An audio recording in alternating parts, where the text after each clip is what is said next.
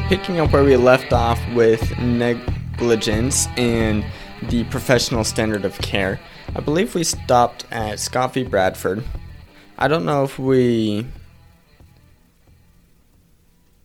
finished uh, talking about Scott v. Bradford or if we talked about it at all.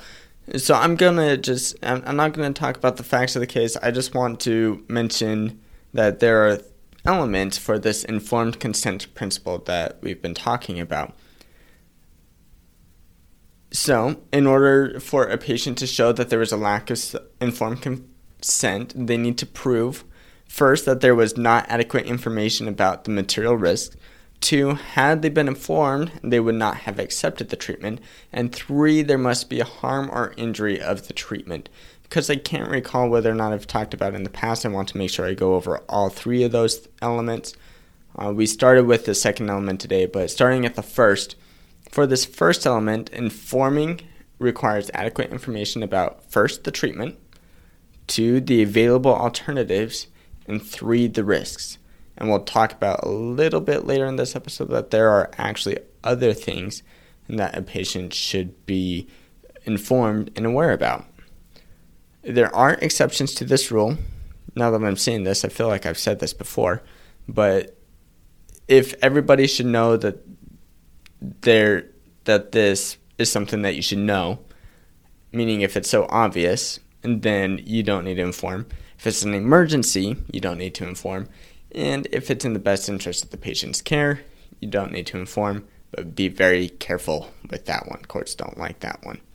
For the second element, the plaintiff needs to show that they would not have accepted treatment had they been informed of the risk.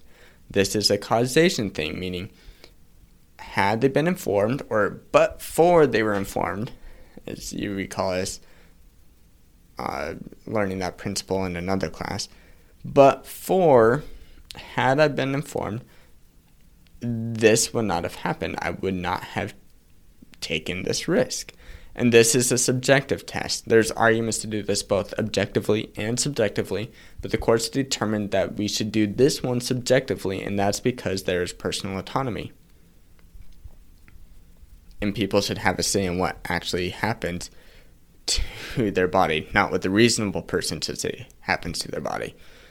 For the third and final element, if there is a lack of information about a risk and then that risk occurred, well then that's that's sufficient to show that there was a lack of informed consent and they can be guilty of negligence.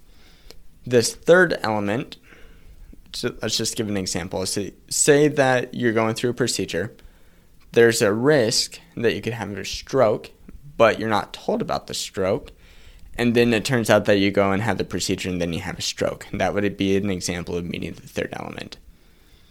Okay, we have an example of variations of informed consent. The first one is going to be Moore uh, versus the Regents of the University of California. Moore was a patient. Turns out it, it, he was diagnosed with leukemia. Turns out his cells were especially good for medical research.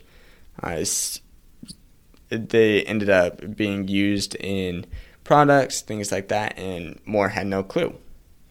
And he had moved and he was coming back. He thought for treatment, but it turns out was for this research and this economic interest.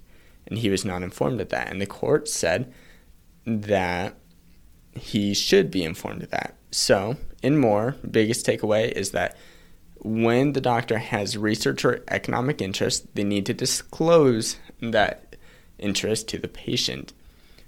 What are some other examples that someone might need to disclose to the patient?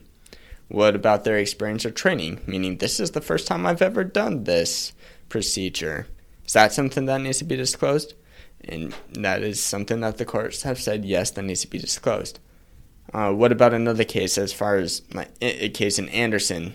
Does a person need to disclose that they just had rehab for substance abuse? Abuse, and the court said that's yes something that needs to disclose. And you can see why people would want this to be disclosed, as far as the interests or what's going on with the doctor, not just what's going on with their body. This doesn't just apply to medical practices, though.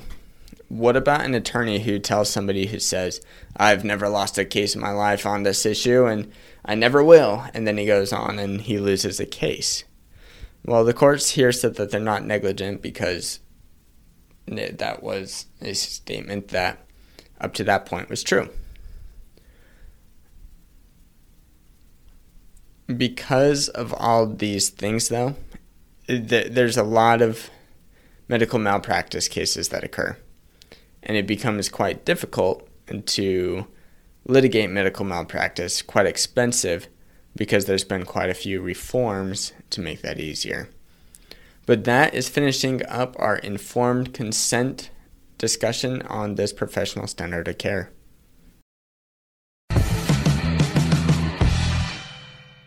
Thank you for listening to this episode of The Law Schoolers. Before I let you go, there are four things I want to say. The first thing is if you enjoyed these episodes and if you enjoyed the website, I would invite you to go and join Law Schoolers Pro, and you can do that by going to lawschoolers.com/join. It's a way for you to support us, but there's also a lot of features there that I think you will enjoy.